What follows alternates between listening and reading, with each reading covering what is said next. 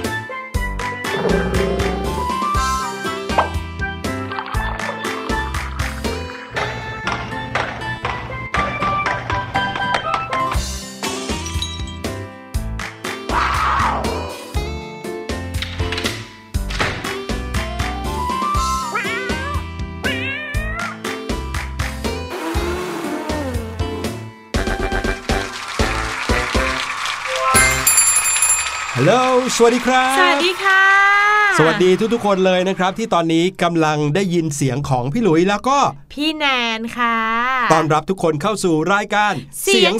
ค่ะอุ้ยอย่าลืมนะคะ น้องๆยังมีพี่ลูกเจี๊ยบอีกคนนึง ใช่แล้วละครับ ในช่วงรู้หรือไม่ เมื่อวานนี้พี่ลูกเจี๊ยบมาพร้อมกับเรื่องราวของคลื่นนะครับอืมไม่ใช่คลื่นโทรศัพท์มือถือนะ เป็นคลื่นในทะเลนี่แหละใช่ที่บอกค่ะว่ามีคลื่นที่รูปร่างหน้าตาสี่เหลี่ยมด้วยอืม ถ้าเกิดว่านึกภาพนะคล้ายๆ กับว่ามีตู้คอนเทนเนอร์กำลังไหลเข้ามาอุ้ยน่ากลัวนะโอ้ดูแล้วน่ากลัวนะครับ เรื่องของธรรมชาติเนี่ยมีอะไรให้พวกเราได้ตื่นตาตื่นใจตื่นเต้นใช่อยู่ค่ะเสมอเลย ช่วงที่ผ่านมานะครับสัปดาห์ที่ผ่านมาเนี่ยพี่หลุยติดหนังสือเรื่องหนึ่งครับ เรื่องอะไรคะ เรื่องเพชรพระอุมาอืมโอ้โหตื่นเต้นมากไม่เคยอ่านมาก่อน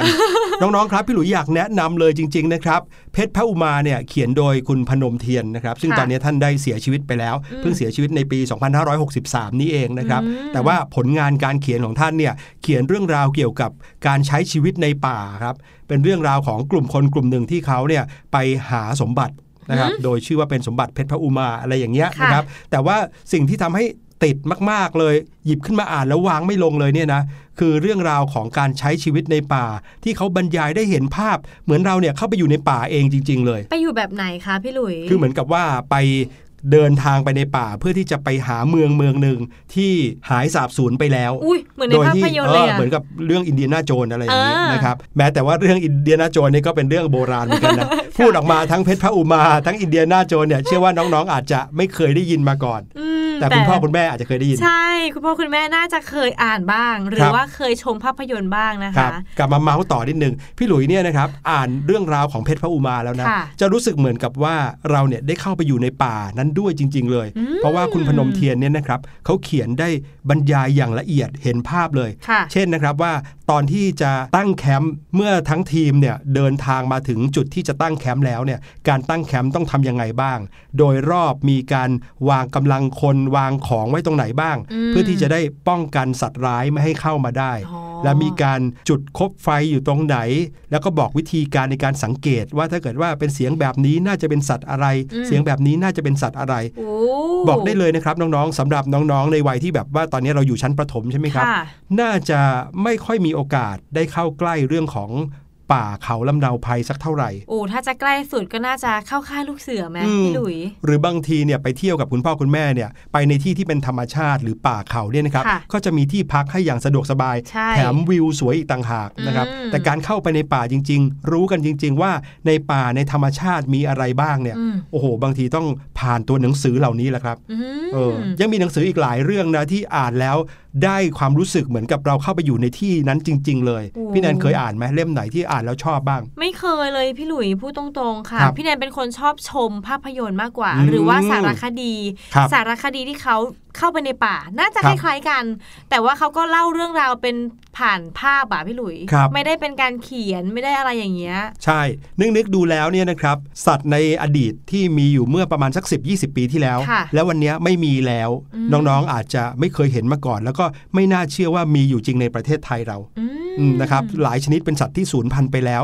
ก็คงจะหาได้ตามสารคดี ค่ะหรือว่าตามนวนิยายเก่าๆแบบนี้นะครับ อืม ถ้าเกิดว่าใครที่ชอบอ่านนะ หรือว่าชอบจินตนาการไปตามตัวหนังสือเนี่ยพี่หลุยอยากแนะนำเรื่องนี้จริงอุ้ยๆนะครับเหมือนมาขายของให้เขาแต่ว่าจริง ๆ ไม่ใช่นะครับ เป็นเรื่องของประสบการณ์พี่หลุยที่ได้อ่านแล้วก็อยากจะเอามาเล่าให้ฟังค่ะนอกจากนั้นใครชอบอ่านหนังสือแนวไหน พี่หลุยว่าก็น่าจะมีอะไรที่ชอบอยู่แหละของตัวเองว่าใช่ใช่ทำไมถึงได้ชอบอ่านแนวนั้นอย่างเงี้ยเมื่อก่อนเนี่ยก่อนที่พี่หลุยจะได้อ่านเรื่องเพชรพระอุมานะพี่หลุยชอบอ่านแนวสืบสวนสอบสวนโอ้อืมแบบมีคดีอย่างเงี้ยแล้วก็โอ้โหมีนักสืบมา แล้วก็มา สืบเอาจากหลักฐานที่เกิดเหตุอย่างเงี้ยสนุกอุ้ย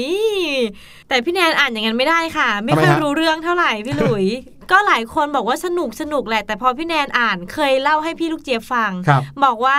เมื่อไหร่ที่พี่แนนหยิบหนังสือขึ้นมาจะอ่านจะอ่านเนี่ยทำไมครับ มันจะเป็นง่วงทุกทีเลย อ่านไปได้สามสี่ห้าน่าจะเริ่มตาแล้วจะเอาปิดเลยตาใช่ไหมจะเริ่มปิดแล้วค่ะ แต่ก็ยังดีกว่าที่ไม่ได้อ่านนะพี่หลุยอืมใช่ครับ ลองฝึกดูบางทีเริ่มต้นจากหนังสือในแนวที่เราชอบนะครับน้องๆบางคนอาจจะไม่ได้เริ่มจากหนังสือที่มีตัวหนังสือเยอะอืมๆเอาที่มีภาพเยอะๆอย่างการ์เงี้ยตูนนะทำให้เรารู้สึกเหมือนอยากอ่านมากขึ้น โดยเฉพาะอย่างยิ่งนะครับ ทำให้สายตาเราเนี่ยละจากหน้าจอสกรีนที่มีแสงส่องออกมา อย่างจอคอมพิวเตอร์ จอแท็บเล็ตจอโทรศัพท์มือถือเนี่ยช่วยได้ ใช่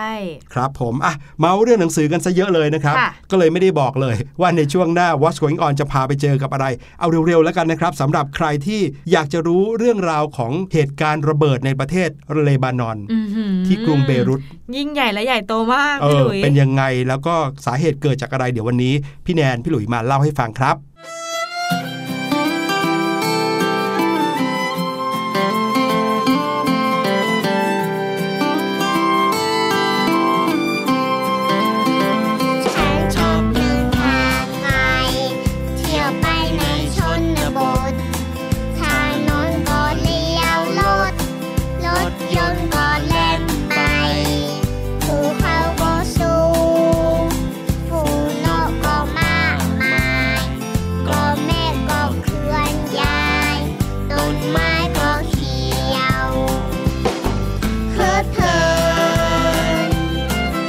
Yeah.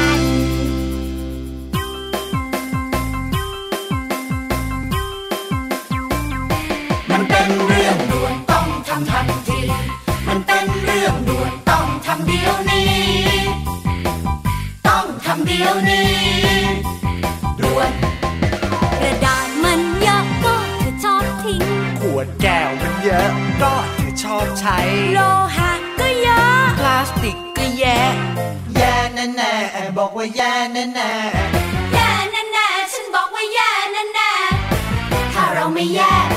ก่อนทิ้งทุกสิ่ง จะเป็นขยะกองโต แยกแยกแยก แยกก่อนทิ้งมีหลายสิ่งที่ยังดี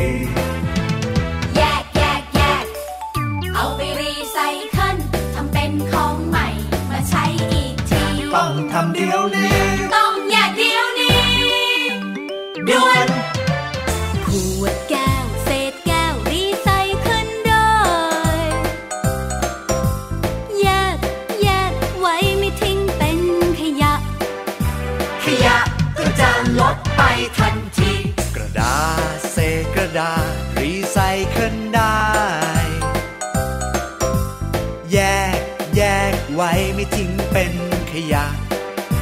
ขยะก็จะลดไปทันที พลาสติก เศษพลาสติกรีไซเคิลได้ แยก แยกไว้ไม่ทิ้งเป็นขยะ ขยะก็จะลดไปทันที กระป๋องเศษโลหะรีไซเคิลได้ แยก แยกไว้ไม่ทิ้งเป็นขยะข ยะก็จะลดไปทันที แก้วนี่แยกแก้ว กระดาษนะแยกกระดาษ พลาสติกนะแยกพลาสติก โลหะนะแยกโลหะ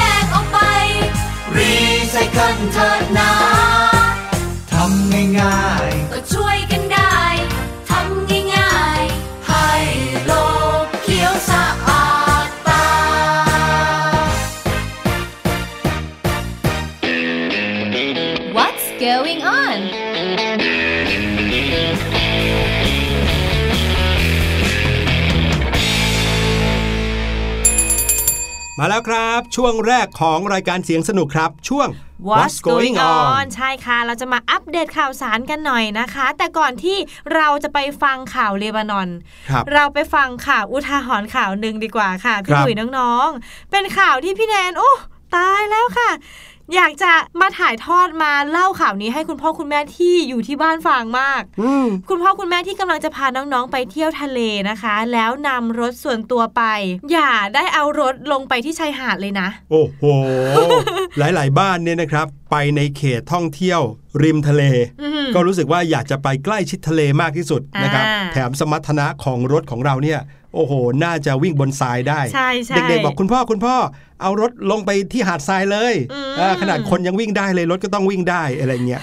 วันนี้เนี่ยนะครับมีอุทาหรณ์มาเล่าให้ฟัง เพราะว่าเป็นเรื่องราวของคู่รักคู่หนึ่งที่เขาอยากจะชมทะเลแบบใกล้ชิดมากๆเลยเขาก็เลยขับรถลงไปที่ชายหาดค่ะแต่ไปเกิดอะไรขึ้นแต่ต้องเสียรถไปนี่แหละค่ะน้องๆ เสียรถไปทั้งคันเลยนะครับใช่ค่ะ คู่รักคู่หนึ่งนะคะ จากมณฑลซอมเมอร์เซตค่ะ เขาก็ได้มีโอกาสที่จะไปเที่ยวชมวิวที่ชายหาดทะเลในช่วงน้ำลงที่ครับสวยงามมากๆเลยนะคะ พอพูดถึงน้ำลงแล้วน้องๆอาจจะนึกภาพเวลาที่เราไปทะเลตอนเที่ยงเที่ยงๆค่ะนะครับน้องๆจะสังเกตว่าโอ้โห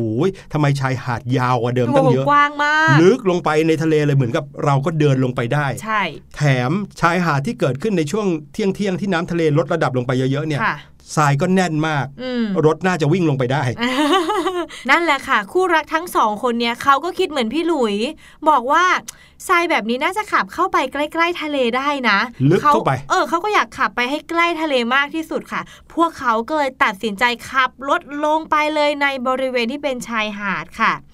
แต่ด้วยความที่ช่วงขับรถเข้าไปบนชายหาดเนี่ยที่บอกว่าเป็นน้ำลงใช่ไหมคะครับทรายที่อยู่บนพื้นตรงนั้นเนี่ยมันเป็นทรายร่วนค่ะพี่หลุยครับแล้วไม่ได้แข็งแรงอัดแน่นนะจริง ๆ แล้ว มันอ่อนแอ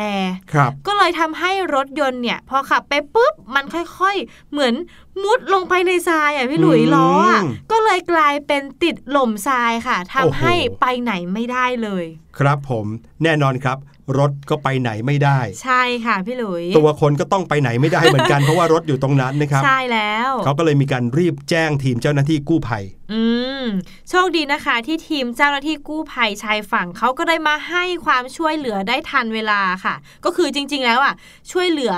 คู่รักสองคนอะได้ทันครับแต่ว่าค่ะ เขาไม่สามารถที่จะช่วยเหลือรถคันนั้น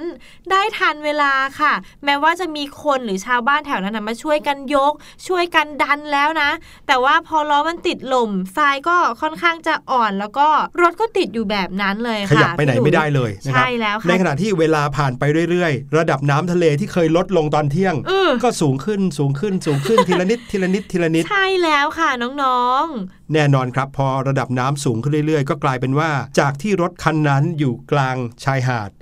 ก็เลยเปลี่ยนเป็นอยู่กลางทะเลไปเลย ใช่ค่ะ ก็เลยกลายเป็นว่ารถคันนี้จมน้ำเลยต้องทำให้เขาต้องทิ้งรถเอาไว้แบบนั้นเลยค่ะน้องๆค่ะคือเรียกว่าปล่อยให้จมไปกับน้ำทะเลเลย ใช่แล้นะวรับค่ะ แล้วก็พรุ่งนี้ตอนที่น้ำลดก็ต้องไปดูกันอีกทีหนึ่งโอ้จะจะใช้งานได้อยู่ไหมเนี่ยพี่หลุยนั่นน่ะสิทีมกู้ภัยเขามาถึงนะครับเขาก็พบว่ารถยนต์จมไปกับน้ำทะเลแล้ว แล้วก็ไม่มีใครได้รับบาดเจ็บนะครับค่ะเพราะว่าสองคนที่เป็นคู่รักเขาก็ออกมาจากรถได้อืมแต่รถยนต์เนี่ยก็ จมไปแล้ว ต้องใช่รอให้ระดับน้ำทะเลลดลง แล้วก็อย่างที่บอกครับว่าต่อให้กู้รถยนต์ขึ้นมาได้แล้ว รถที่แช่อยู่ในน้ำทะเลหนึ่งคืนเนี่ย ก็คงเอามาใช้งานไม่ได้แล้วล่ะครับ ใช่แล้วล่ะค่ะ นี่ก็ถือเป็นอุทาหรณ์นะคะ จริง ๆ แล้วเนี่ยในบริเวณเนี้ยก็จะมีคนเขา เตือนอยู่แหละว่าไม่ควรจะเอารถลงไป แน่นอน แต่ว่าอันนี้ก็แอบดื้อไงว่าเอออยากลงไปชมทะเลใกใช่ล้ๆ ก็เลยดันดื้อขับไปนะคะ เห็นไหมก็ล่ะครับ ฝากถึงเป็นอุทาหรณ์ให้น้องๆ แล้วก็คุณพ่อคุณแม่ด้วย ใช่แล้วนะครับ ถ้าเกิดว่ามี คำแนะนำมีข้อห้ามอยู่ตามค่ะสถานที่ท่องเที่ยวต่างๆ ก็ช่วยปฏิบัติตามด้วย อย่าไปบอกว่าโอ้โหไม่เป็นไรหรอกอืมแป๊บเดียวอะไรอย่างเงี้ยนะครับ พี่หลุยจะเห็นบ่อยเลยนะครับ ตรงที่เป็นเหมือนภูเขาอะนะครับอืมตรงทางเดินศึกษาธรรมชาติที่เขาใหญ่เนี่ยพี่หลุยเห็นบ่อยเลย จะมีเหมือนกับจุดที่มีทางเดินแคบๆแต่เขาจะปักป้ายเตือนไว้ว่า ไม่ให้ผ่านเข้าไปตรงนั้น เพราะว่าผ่านเข้าไปตรงนั้นอาจจะ หลงได้หรืออะไรอย่างเงี้ยหมีอันตรายเอได้อแต่ก็จะมีคนที่ชอบแบบว่าฝ่าฝืนเดินหายเข้าไปอยู่เสมอเลยค่ะนะครับ มาถึงอีกหนึ่งข่าวครับ คราวนี้มาที่เรื่องราวของเหตุการณ์ระเบิดนะครับ ในกรุงเบรุตประเทศเลบานอน ซึ่งน้องๆหลาย ๆ คนก็คงจะได้ยินข่าวกันมาบ้างแล้วอืมแล้วไม่ใช่แค่ได้ยินข่าว คงจะเคยเห็นภาพการระเบิดกันมาแล้วค่ะโอ้โหระเบิดเหมือนในหนังเลยนะยิ่งใหญ่เพราะว่ามากการระเบิดเนี่ยตูมดังลั่นนะครับค่ะแล้วก็ควันของการระเบิดนั้นก็ก็สูงขึ้นไปเหมือนระเบิดนิวเคลียร์เลย แล้วรัศมีการระเบิดหรือว่าแรงระเบิดก็ไกลเป็น 10 กิโลเมตรเลยใช่คค่ะรับ เคยเห็นภาพที่เป็นภาพถ่ายโดยคนที่อยู่ห่างไกลจากจุดเกิดเหตุนะครับอืมเขาถ่ายด้วยมือถือไว้อย่างเงี้ย แค่ชั่วเสี้ยววินาทีที่เกิดเหตุระเบิดอะแม้ว่าจะเห็นอยู่ไกลๆนะค่ะแต่ก็เห็นเลยว่ากล้องวิดีโอหรือว่าโทรศัพท์มือถือเขาเนี่ยนะครับหลุดมือหรือว่าสะเทือนไปเลยอืมเพราะบริเวณที่เขาอยู่แม้ว่าจะห่างเป็นกิโลแล้ว แต่ก็ยังได้รับผล ใช่ค่ะ คือพูดง่ายๆ การระเบิดครั้งนั้น รุนแรงมากอืมๆจนทำให้มีผู้เสียชีวิตเนี่ยเกือบร้อยคน คนบาดเจ็บเป็นพันๆเลย ใช่ค่ะนะครับ แล้วคนที่เสียชีวิตเนี่ยไม่ได้รู้ว่าเสียชีวิตตรงไหนยังไงด้วยนะครับ คือหายไปเลยพูดเพจนราะว่าหายอยู่ด้วยเนาะเพราะว่าเขาเหมือนกับอยู่ใกล้บริเวณที่เป็นจุดระเบิดมากๆเลยนะครับ ข่าวนี้อาจจะฟังดูรุนแรงไปสักนิดนึง แต่ว่าที่อยากจะเอามาเล่าให้น้องๆฟังเนี่ย เป็นเรื่องราว คลิปประทับใจครับค่ะที่ทำให้หลาย ๆ คนเนี่ยได้เห็นสิ่งที่เรียกว่าความรักของคุณพ่อคุณแม่ มีการเปิดเผยคลิปนะครับที่บอกว่าถ่ายมาจากอาคาร ซึ่งอยู่ไม่ไกลจากจุดระเบิดมากนักนะครับ คลิปแรกเนี่ยเป็นคลิปวิดีโอที่คุณพ่อพยายามจะปลอบขวัญลูกชายของตัวเอง ที่กำลังตื่นกลัวจากเหตุระเบิดในครั้งแรกค่ะแล้วพอเกิดเหตุการณ์ระเบิดรุนแรงตามมาอีกครั้งหนึ่งนะครับคุณพ่อก็รีบพาลูกของตัวเอง หลบใต้ที่กำบังอย่างรวดเร็วอืมโดยเอาตัวของคุณพ่อเองนั้นเป็นเกราะป้องกันอีกชั้นหนึ่งโอ้พี่แทนดูคลิปนี้เหมือนกันค่ะพี่หครับลุยนั่นแปลว่าถ้าเกิดเหตุระเบิดอะไรมาถึงตัวเนี่ย ตัวคุณพ่อจะรับไปเต็มๆเลย ให้กับค่ะลูกที่คุณพ่อซ่อนไว้นะครับโอ้โหอันนี้เป็นภาพที่ถ้าได้เห็นปุ๊บจะรู้สึกเลยว่าโอ้โห คุณพ่อเราก็คงจะทำแบบนี้แหละใช่นะครับความรักของคุณพ่อนั้นยิ่งใหญ่มากๆนะครับ มาถึงอีกหนึ่งคลิปนะครับ เป็นคลิปของหญิงสาวที่กำลังทำความสะอาดอยู่ที่บริเวณระเบียงนะครับ โดยที่มีเด็กผู้หญิงเล็ก ๆ อีกคนหนึ่งกำลังเล่นอยู่ใกล้ ๆ กัน แต่คลิปนี้เนี่ยบางแหล่งข่าวก็บอกว่าเป็นแม่บ้านที่ถูกจ้างมาทำความสะอาดเป็นประจอืมำนะครับที่ช่วยเหลือเด็กผู้หญิง แต่อีกส่วนหนึ่งก็บอกว่าผู้หญิงในรูปคือแม่ของเด็กผู้หญิงที่กำลังอยู่ในภาพนั้นด้วยกันนะครับค่ะแต่ว่ายังไงก็ตามแต่นะครับจากคลิปเนี้ยก็จะเห็นว่าเมื่อมีการระเบิดเกิดขึ้น โดยเฉพาะการระเบิดรอบ 2 ที่รุนแรงมากๆเนี่ยแทนที่จะรีบวิ่งไปหลบเองค่ะเธอกลับพุ่งไปคว้าเด็กหญิงมาอยู่ในอ้อมกอดนะครับอืมแล้วก็หมุนตัวเองออกเป็นเกราะกำบังให้เด็กน้อยอีกเหมือนกันอืเหมือนคลิปของคุณพ่อเมื่อกี้นี้เลยโอ้โหนะครับ ซึ่งต้องบอกเลยว่าเป็นภาพที่น่าประทับใจ เพราะว่า สิ่งที่เราเห็นในคลิปวิดีโอนั้นนะครับค่ะคือภาพของคนคนหนึ่งที่ไม่ห่วงชีวิตตัวเองเลยอืมไม่ห่วงว่าตัวเองนั้นจะได้รับบาดเจ็บอะไรหรือเปล่าใช่นะครัค่ะแต่ว่าเอาตัวเองนั้นเข้ามาเป็นเกราะ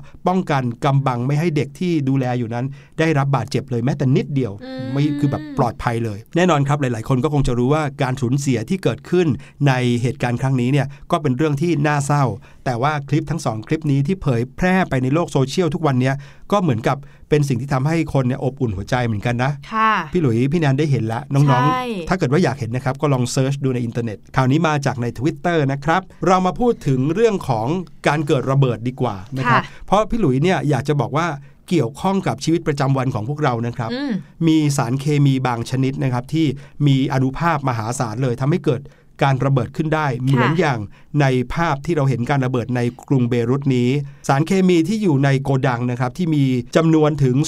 2,750 ตันเนี่ยคือแอมโมเนียมไนเตรตซึ่งในข่าวเขาก็บอกแล้วว่าเป็นเพราะแอมโมเนียมไนเตรตเหล่านี้นี่แหละที่ทำให้เกิดการระเบิดอย่างรุนแรงขนาดนั้นนะครับค่ะและเขาบอกว่าแอมโมเนียมไนเตรตเหล่านี้ถูกเก็บรักษาอย่างไม่ปลอดภัย แถมเคยมีการ เตือนกันมาแล้วด้วยค่ะเก็บมาแล้วเป็นปีด้วยนะครับ แน่นอนก็เลยเกิดเหตุการณ์แบบนี้ขึ้น หลายคนนะครับได้ยินตรงนี้แล้วก็อาจจะสงสัยขึ้นมาว่า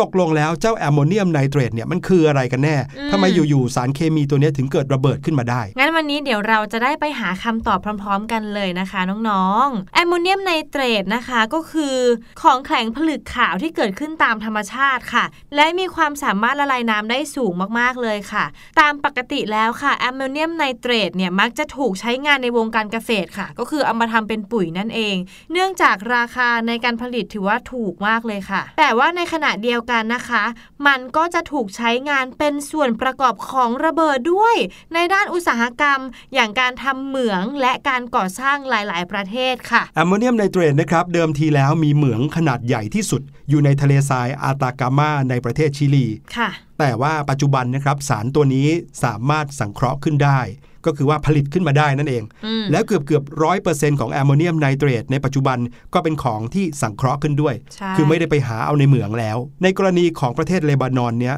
ทางรัฐบาลเขาได้เปิดเผยออกมาครับว่า สารเคมีนี้ถูกเก็บไว้ในโกดัง ในปริมาณถึง 2,750 ตันเยอะมากๆแล้วก็ถูกเก็บมานานถึง 6 ปีแล้วค่ะนะครับเชื่อไหมเขายังไม่รู้เลยว่าใครเป็นคนเอามันมาเก็บไว้ ตรวจไม่ได้งงมากเลยนะครับ แล้วถามว่าทำไมมันถึงเกิดระเบิดขึ้นมาได้ ปกติแล้วนะครับแอมโมเนียมไนเตรตจะถูกจุดระเบิด โดยเชื้อเพลิง หรือว่าตัวเร่งปฏิกิริยาภายนอก แต่ในบางกรณีเนี่ยสารตัวนี้ก็อาจจะ เกิดระเบิดขึ้นได้เองเหมือนกันครับอืมใช่ค่ะ นั่นเป็นเพราะว่าแอมโมเนียมไนเตรตนั้นเป็นวัสดุที่มีการปล่อยความร้อนออกมาในขั้นตอนการสลายตัว คือถ้ามันเริ่มที่จะสลายตัวมันจะมีความร้อนออกมาอืมแล้วพอเกิดความร้อนปุ๊บก็ยิ่งไปทำให้อย่างอื่นนั้นร้อนตามแอมโมเนียมไนเตรตที่อยู่ข้างๆกันก็ร้อนตามร้อนร้อนขึ้นเรื่อยๆ ก็เลยเกิดระเบิดขึ้นได้ ใช่แล้วอ่าค่ะ น้องๆจะเห็นภาพแล้วว่า ถ้ามีแอมโมเนียมไนเตรตถูกเก็บไว้ด้วยกันในจำนวนมากๆ เป็นค่ะเวลานานเนี่ย ความร้อนที่เกิดขึ้นนี้ก็อาจจะมากพอที่ทำให้เกิดเพลิงไหม้ได้ โอ้โห แล้วที่นี่ตั้ง 2,700 กว่าตันน่ะ ไม่ใช่ 2,700 กว่ากิโลนะน้องๆ เยอะมากๆเลยนะคะ ยิ่งไปกว่านั้นนะครับ สารตัวเนี้ยทำให้เกิดก๊าซพิษอืมเกิดออกซิเจน แล้วก็ก๊าซร้อนขึ้น ซึ่งทั้งสองอย่างหลังนะครับเป็นกุญแจสำคัญเลยที่จะนำไปสู่การระเบิด ใช่ค่ะ การที่จะระเบิดหรือเผาไหม้ได้เนี่ยก็จะต้องมีออกซิเจนเป็นส่วนประกอบ ใช่นะครับแล้ว ก็เลยทุกอย่างลงตัวกลายเป็นระเบิดขนาดใหญ่ขนาดนี้นะครับ ได้ยินอย่างนี้แล้วหวังว่าน้องๆของพี่หลุยของพี่แนนเนี่ยนะครับ ก็คงจะไม่เอาตัวเองไปใกล้สารเคมีค่ะนะครับที่เราไม่รู้ว่ามันมีคุณสมบัติยังไงอืมนะครับในห้องทดลองของโรงเรียนเนี่ยบางทีก็อาจจะเกิดเหตุอันตรายได้เหมือนกันนะ ถ้าเกิดใช่ว่าเราไม่รู้ว่าสารเคมีที่อยู่บนโต๊ะอยู่ในตู้ของคุณครูนั้น เป็นสารเคมีอะไร มีคุณสมบัติอะไร บางทีไปอยู่ใกล้ๆ ตกแตกปุ๊บเนี่ยโอ้โหกลายเป็นเรื่องเลย ใช่ค่ะ หรือว่าเราเอาสารเคมีไปเล่นแบบพี่เลนพี่เลนเนาะก็ต้องระวังเช่นเดียวกันนะคะ ครับผมเอาละหมดและเรื่องราวของ What's Going On ในวันนี้ เดี๋ยวเราพาน้องๆ ไปฟังเพลงกันก่อนนะครับ ช่วงหน้ากลับมาพี่ลูกเจี๊ยบรอน้องๆอยู่แล้วในช่วงรู้หรือไม่ครับ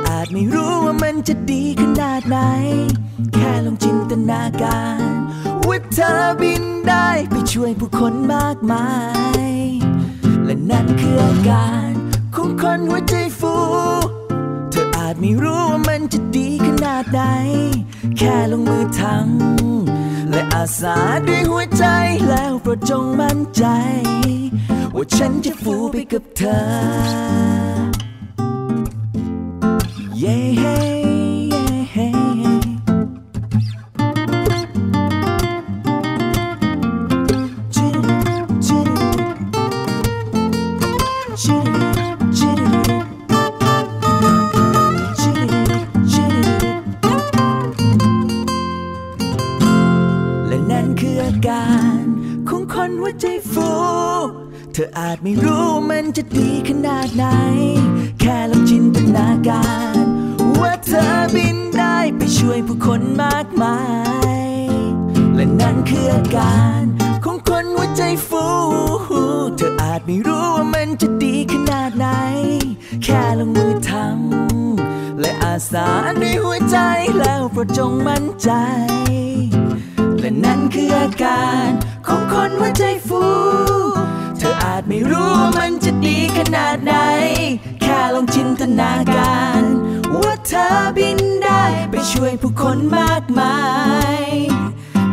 คืออาการของคนหัวใจฟู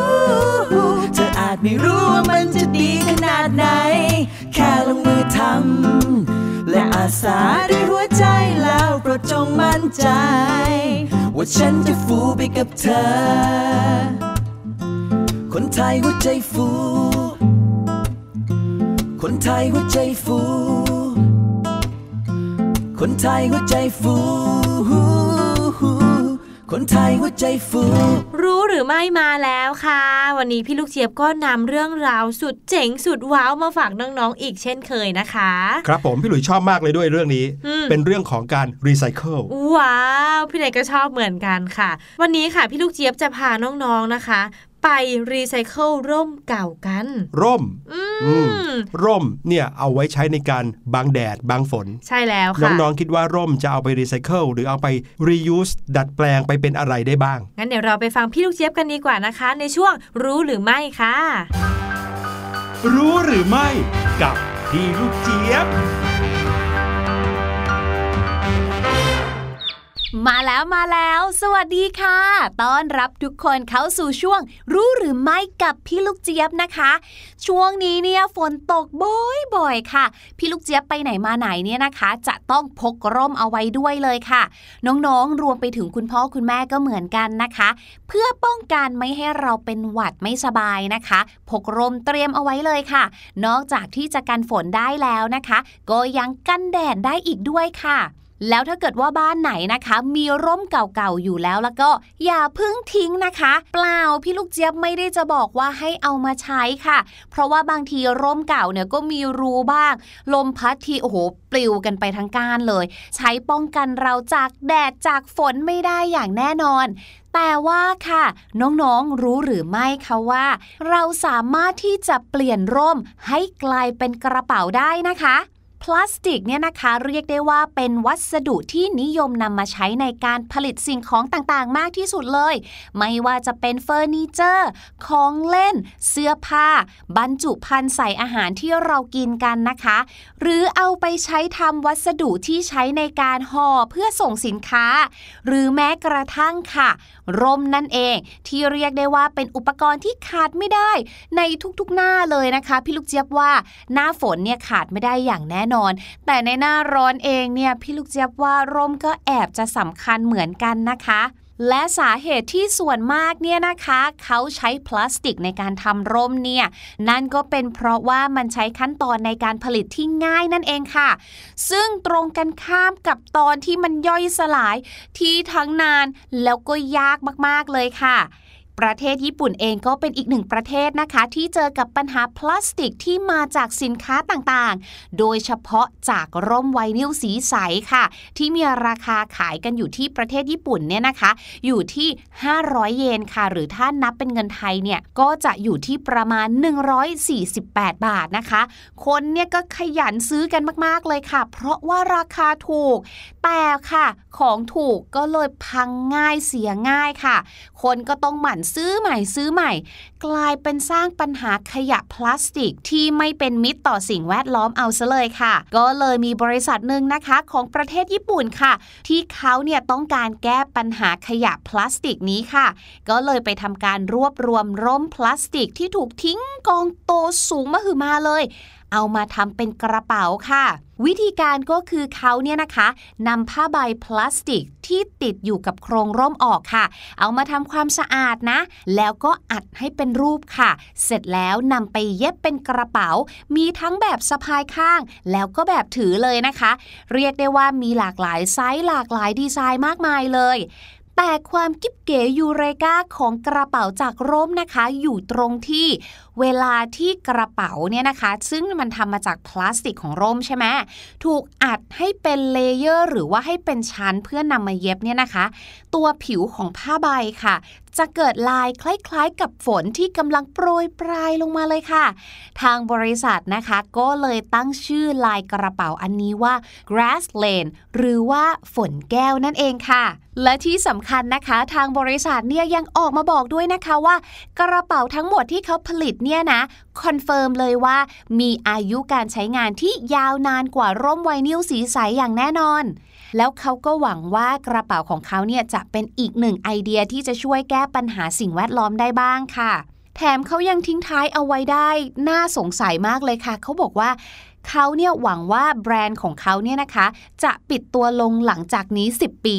นั่นก็หมายความว่าเขาหวังว่าคนเนี่ยนะคะ จะหันไปใช้ร่มพลาสติกแบบนั้นเนี่ยน้อยลงค่ะ แต่ว่าลงทุนซื้อร่มดีๆนะคะ เพื่อที่จะได้ใช้งานกันไปนานๆ พอคนหันไปใช้ร่มพลาสติกแบบใสน้อยลงเนี่ยนั่นก็เท่ากับว่าเขาเนี่ยนะคะไม่มีวัตถุดิบ หรือไม่มีวัสดุที่จะเอามาทำกระเป๋าของเขานั่นเอง เขาก็เลยพูดเอาไว้แบบนั้นค่ะว่าหวังว่าในอีก 10 ปีเนี่ยขยะที่เกิดจากร่มเนี่ยจะน้อยลงไปนะจ๊ะ เรียกได้ว่าเป็นประโยคที่ใช้พูดถึงบริษัทตัวเองได้อย่างเท่มากๆเลยแหละค่ะขอขอบคุณเรื่องราวสนุกสนานน่ารู้ดีๆ แบบนี้นะคะ จากเพจ Environment ด้วยค่ะ ส่วนวันนี้หมดเวลาของพี่ลูกเจี๊ยบแล้ว เจอกันใหม่ครั้งหน้า สวัสดีค่ะ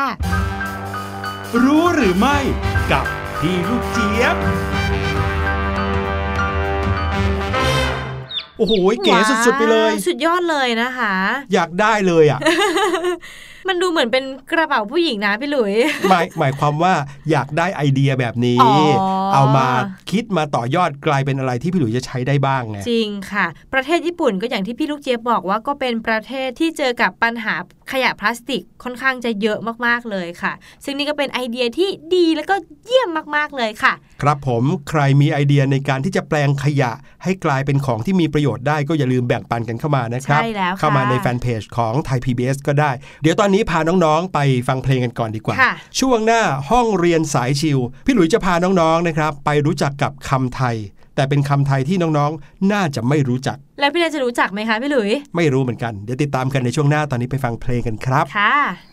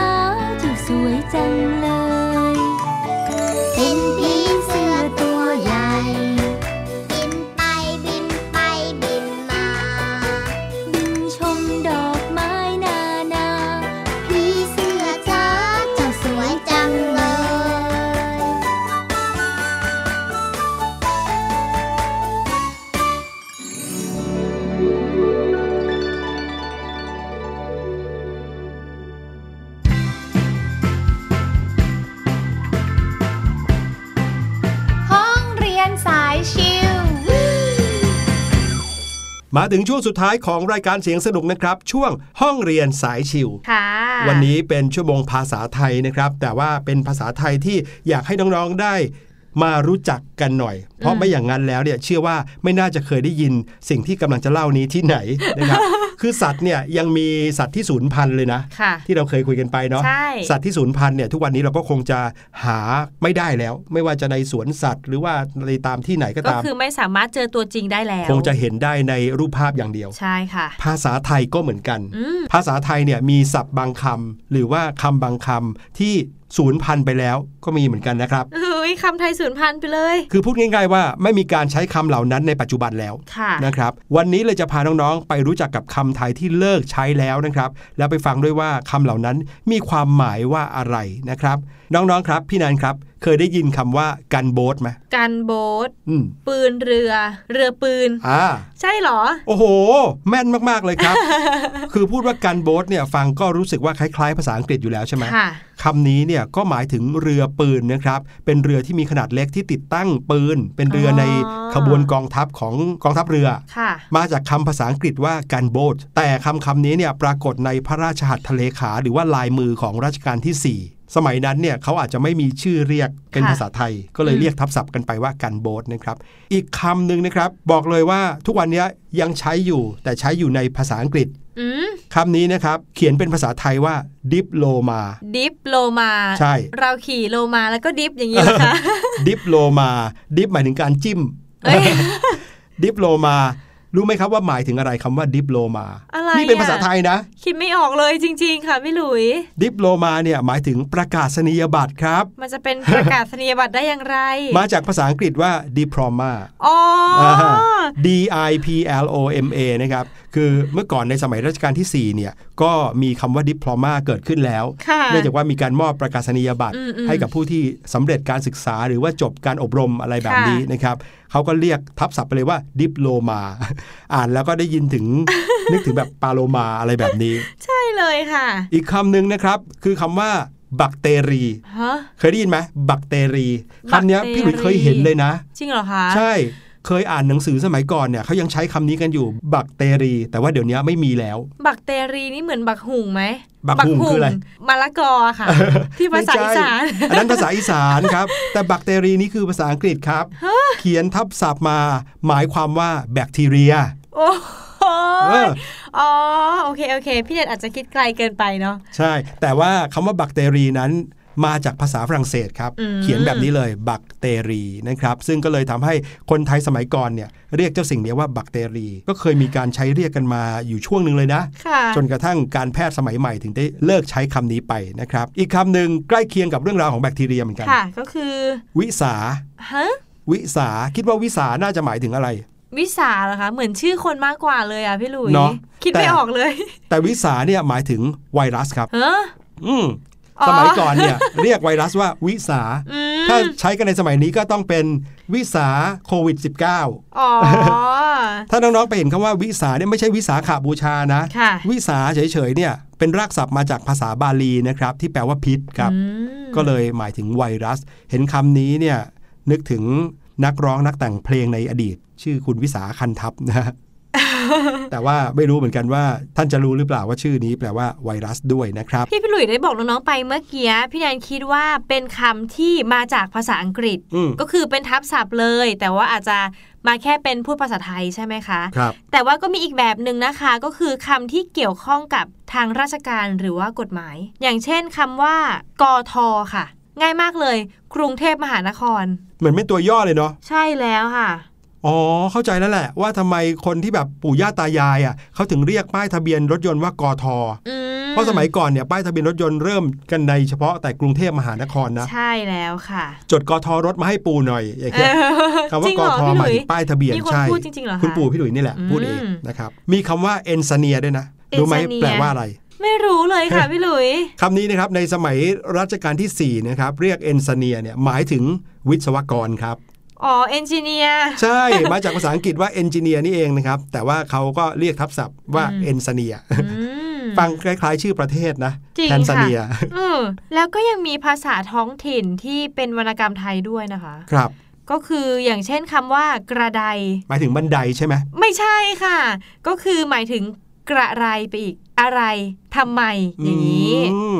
เรียกว่ากระไดอืมไดกระนี่คือไม้ม้วนนะครับน้ไม่องมวนค่ะ หรือว่าข้างใน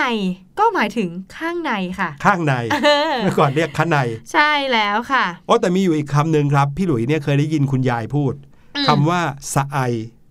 จะไอเหรอ สะไอสอเสือสระอะแล้วก็อไอไอไม่ใช่ไม่ใช่จะไอครับ สะไอเนี่ยคุณยายพูดเวลาที่ให้พี่หลุยช่วยดมกลิ่นอาหาร ว่าไหนลองดมซิว่ามันสะไอหรือยัง อืม สะไอเนี่ยหมายถึงการมีกลิ่นใกล้ ๆ จะบูดแล้วอ๋อออืมนะครับแบบกลิ่นไม่ค่อยดีแล้วกินไม่ได้แล้วเนี่ยเขาเรียกว่ากลิ่นมันสะไอก็ปรากฏในภาษาวรรณกรรมโบราณนะค่ะถ้าเกิดว่าใครไปอ่านวรรณกรรมโบราณ พวกนวนิยายเก่าๆ น่าจะมีคำว่าสะไออยู่นะครับ อีกคำหนึ่งที่ไม่รู้ว่า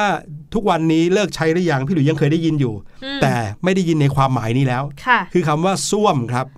เข้าห้องน้ำสวมสวมไม่โทส้วมเนี่ย ไม่ใช่เข้าห้องน้ำหรอ ไม่ใช่ครับส้วมเราก็นึกว่าหมายถึงห้องน้ำสุขาใช่ไหมแต่ส้วมในสมัยก่อนหมายถึงการเอามือทั้งสองข้างเนี่ยโอบรัดกันเอาไว้ กอด ใช่ครับเขาเรียกว่าสวมส้วมกอด ไม่ใช่สวมกอดเหรอเนอะเออเราเคยได้ยินแต่สวมกอดใช่ไหมครับเออใช่แต่ในอดีตใช้คำว่าส้วมกอดนะครับอืมส้วมเนี่ยจริง ๆ แล้วแปลว่าห้องนอนนะครับ แต่ว่าความหมายที่แปลว่าห้องนอนเนี่ยนะครับคือความหมายของภาษาอีสานโบราณ อืมส้วมใช่ไหมคะแปลว่าห้องนอนอืมครับผม จริงๆแล้วเนี่ยไม่ว่าจะเป็นความหมายว่าห้องนอน หรือว่าห้องน้ำเนี่ยนะครับก็ทำให้รู้สึกสบายด้วยกันทั้งคู่ แต่โอ้ว่าโหยังมีคำไทยอีกหลายคำจเลยริงนะค่ะ พี่หลุยมีคำแปลกๆอีกเยอะมากๆเลยนะคะ ครับ เดี๋ยวเอาไว้คราวหน้าเราเอามาแบ่งปันกันอีกก็แล้วกัน เดี๋ยวพี่หลุยอืมกับพี่แนนจะไปเสาะหามาให้ มีคำไหนที่เดี๋ยวนี้เขาเลิกใช้กันไปแล้วบ้าง ใช่ค่ะ ตอนนี้ก็หมดเวลาสำหรับรายการเสียงสนุกในวันนี้แล้วค่ะ ต้องขอตัวลาน้องๆไปแล้ว พี่หลุยพี่แนนลาไปก่อนแล้วค่ะ สวัสดีครับ สบัดจินตนาการ สนุกกับเสียง เสริมสร้างความรู้ในรายการ เสียงสนุก